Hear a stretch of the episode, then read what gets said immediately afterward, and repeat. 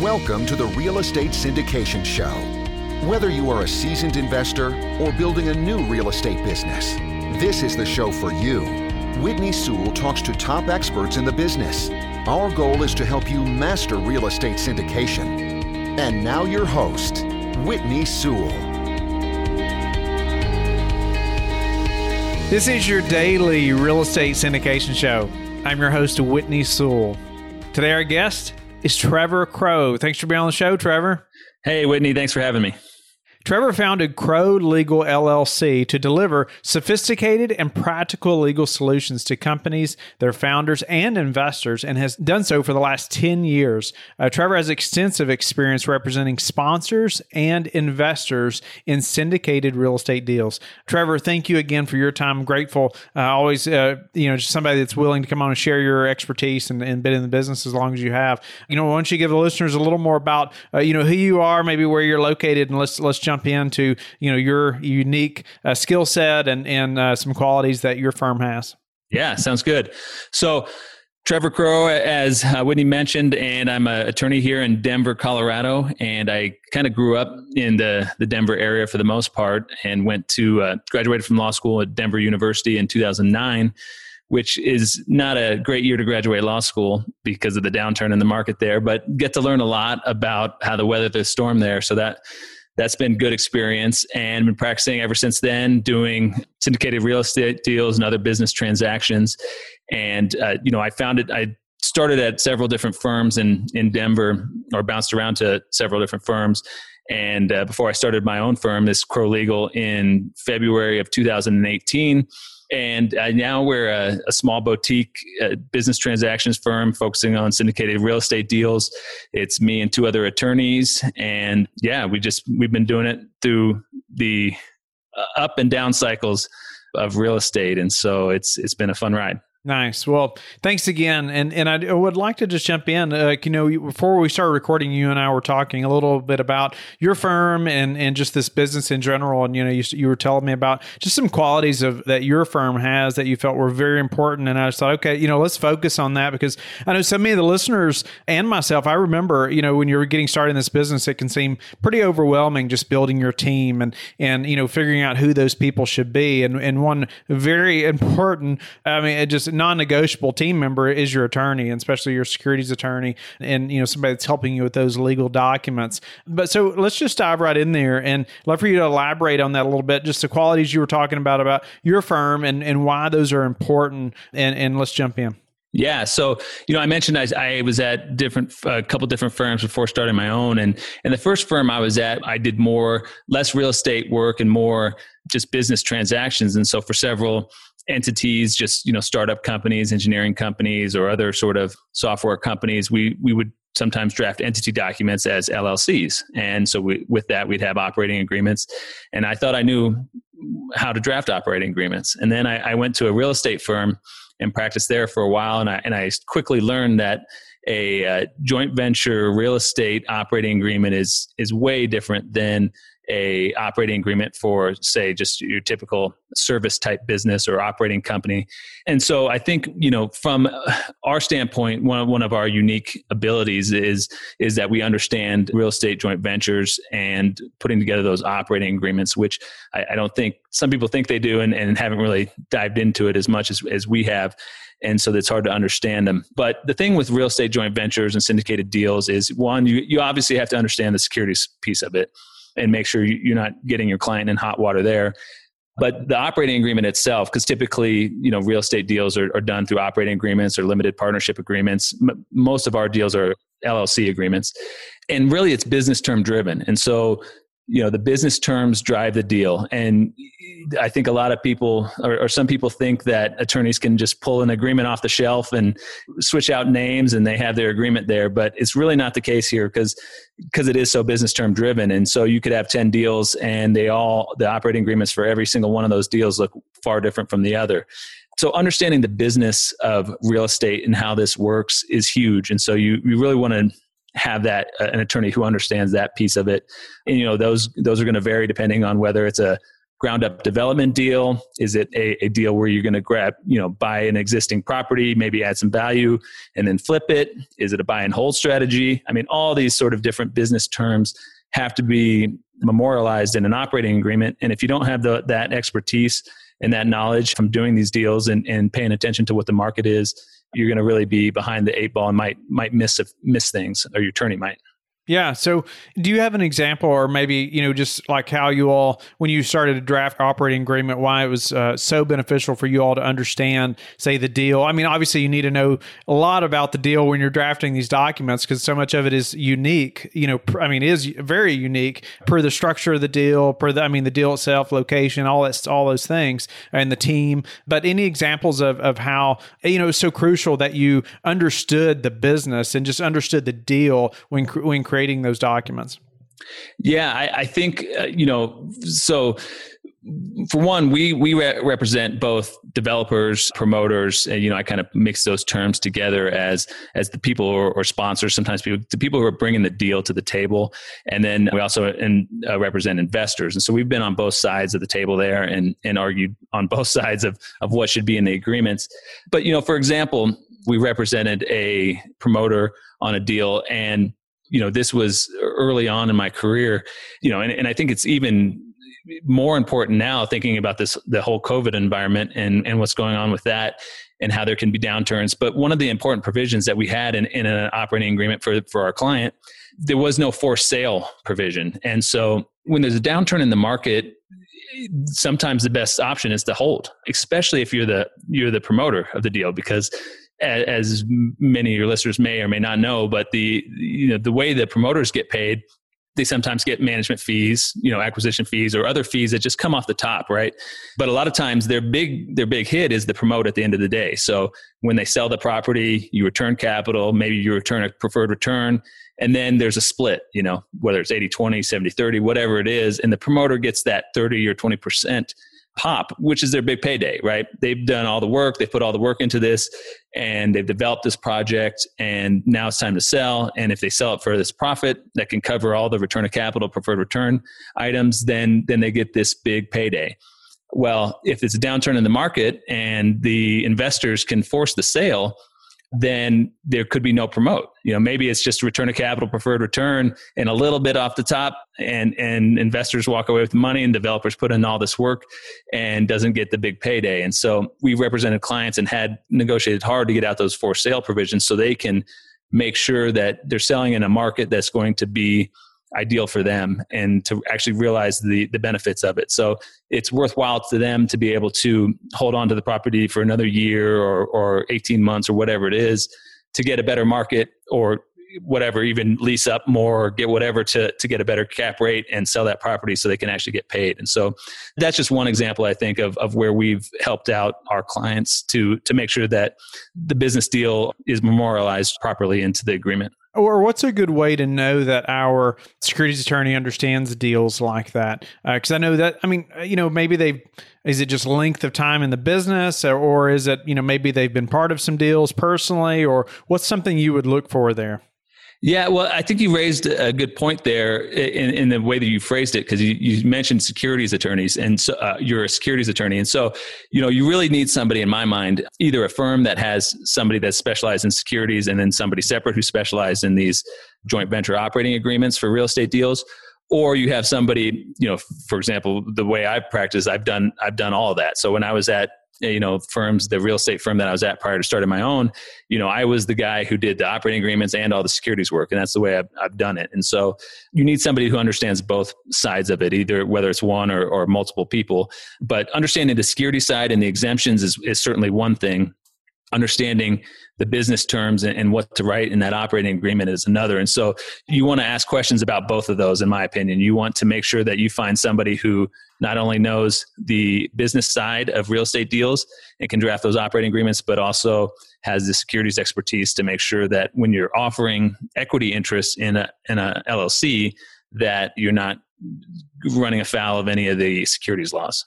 Would that be something that you would typically have in house, like both of those things, specialties in, under one roof with one attorney, or or is that something that the listener may have to think about ha- having two different attorneys for? certainly you may have to think about that depending on who you're talking to. Like for our firm we have we have both of those expertise in, in, our shop and so we can we can handle both elements of that. Larger firms you know usually have separate attorneys that have that. Maybe one's doing the securities work and one's doing the the operating agreement but if you're you're, dealing with a smaller shop or just a, a you know a real estate attorney uh, there's a lot of times that real estate attorney doesn't do securities work. And so you want to make sure that they do, or if they don't do it, that they have somebody that does. So, for example, you know, we work with other law firms that have real estate clients and that are doing syndicated deals, but they don't do securities work. And so they'll call us and we'll do just the securities work for them. They can do the operating agreement, they do the entity formation stuff, and, and they're they're comfortable with that. They're just not comfortable with securities work. And, and a lot of that boils down to your malpractice policy because if you check the box that you do securities work to your malpractice insurer as an attorney, they're going to up your your malpractice rate. Uh, so you're paying more more premiums. So unless you're doing a decent amount of that work, it may not make sense to check the box there. And also, if you just don't have the competence in that area, you certainly don't want to check the box and and try to practice in that area because there's a lot of a lot of pitfalls that you can that can happen there. So definitely an inquiry you want to make on both elements of that and it, it, will vary on, on firm and, and by attorneys on whether they have both of those expertise. Are there any, say, uh, you know, like regulation changes that you see coming or in the future that we should know about or be aware of? You, you know, the, the securities law landscape is always changing, and there's the SEC is always getting hit with comments on it's difficult to raise capital. This whole accredited investor definition, you know, forecloses the opportunity for a lot of people who don't have a million dollars in the bank to invest in deals. And so there's been there's been a lot of changes in my career. You know, we had the Jobs Act when, I first came out, and I know there's a lot of Jobs Acts out there. Everybody wants to call every legislation that comes out, they want to call it the Jobs Act because you know everybody's so focused on on creating jobs but you know there was a jobs act. I forget the year of that but i think it was 11 2011 or something like that. And then now there's been further regulation changes on with you know crowdfunding and reg a plus and things like that. But but other than paying attention to any changes to this accredited investor definition there, there's always talk about it but until actually legislation comes up it's hard for me to to say or predict because it's a constantly changing thing uh, a lot of comments coming out about it but not always any different rules coming out this is how I explain to clients all the time is uh, securities laws can be boiled down to, to very simple statement. I mean, when you're selling securities, which you when you're selling interest in an LLC, unless somebody has any you know significant management rights, you have to presume that that's a, a security that you're selling.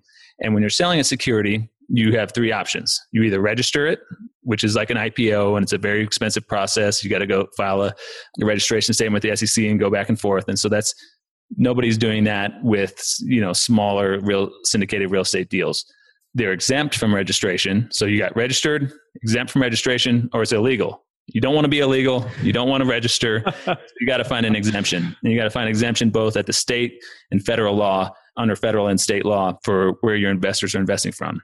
And similarly, which comes up often, is a lot of times clients come to me and say, Well, we have this person who said, Hey, they can raise money for us. They can get money. They're just going to take 5%, 10% of, of whatever they raise.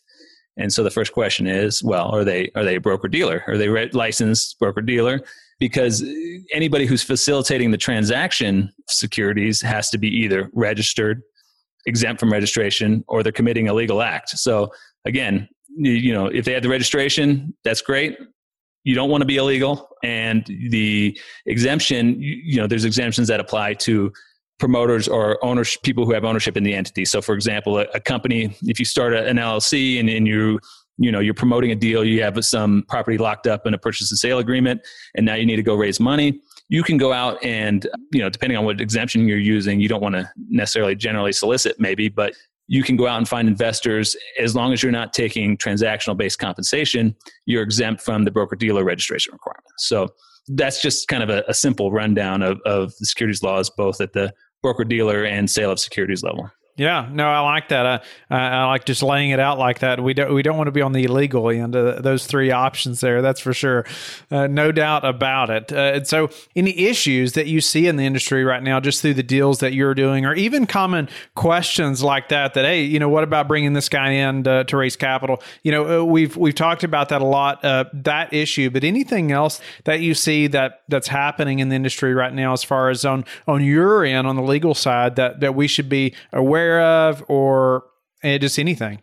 Yeah, I think the strange times that we're dealing with now, I think it kind of goes back to the, the example that I gave. One of the things to really pay attention to in my mind is the term and making, because, you know, these, you in these agreements you're trying to align interests as best you can and investors who come in they want to know when they're going to cash out when they can cash out they're tying up their money and they want to know when they can cash out you know promoters want to do the best they can to develop the project or value add or whatever they're doing to the project and find a good sale at some point.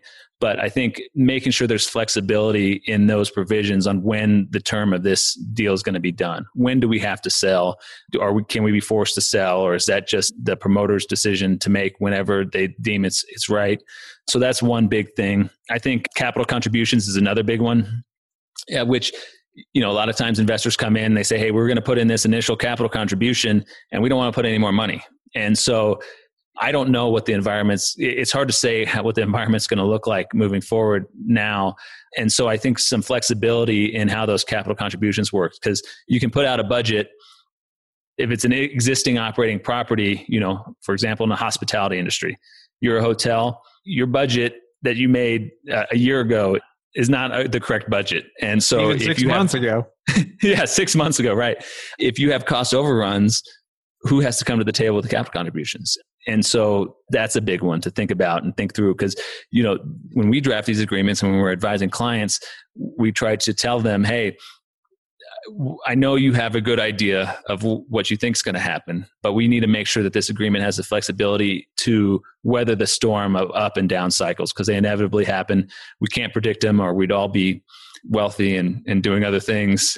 And so, you know, real estate is a great way to build wealth. And obviously it is. And, and so there's a, but you've got to be able to weather the storm of, of up and down cycles. And so trying to incorporate that into agreements, I think is, is a difficult thing. And even more important now, one of the other things is, I guess, is force majeure clauses which you know are, are, something that you learn about in law school but every attorney has skipped over that provision or, or reviewed it very quickly. You know, in in the as far as I've known since I've been practicing until now, now that's become a huge provision. And so, can you go outside of the budget without having approval for emergency items? You know, things that are force majeure type events, things where it wasn't predicted or wasn't predictable at the time, and it's out of your control you know that's another thing to kind of pay attention to now i think that is more important than it was previously thought at least. All right trevor unfortunately we just have a few minutes left. So a few final questions. What's a way you've recently improved your business that we could apply to our business? It's a good question. For me systems are key. So checklists are key. You know, I started this firm as I mentioned in 2000 in February of 18, and I thought, oh well, I'm going to have you know, I don't know where the next clients come in and, and I'll have a bunch of time to just create all my systems and have everything lined up. So when clients come in the door, we can just be as efficient as possible. And I got busy right away, which was fortunate. And so I, I'm still, it's a long process. It takes longer than you think, but I think developing systems in your business, um, whether it's checklists, whether there's software automation, you know, we use, we use Trello as a, as kind of a project management tool. And I think that's been helpful. But you know systems is, is what i would say has really helped my firm and my firm grow and be able to accomplish things efficiently and do the things that we want to do. That's been the biggest i think element. Is there anything specific that's helped with that? Like a, a book or something other than trello or uh, anything like that that's like helped you to implement systems you know there's a I, well i listen to a lot of podcasts and so there's there's a couple attorney based podcasts that talk about this.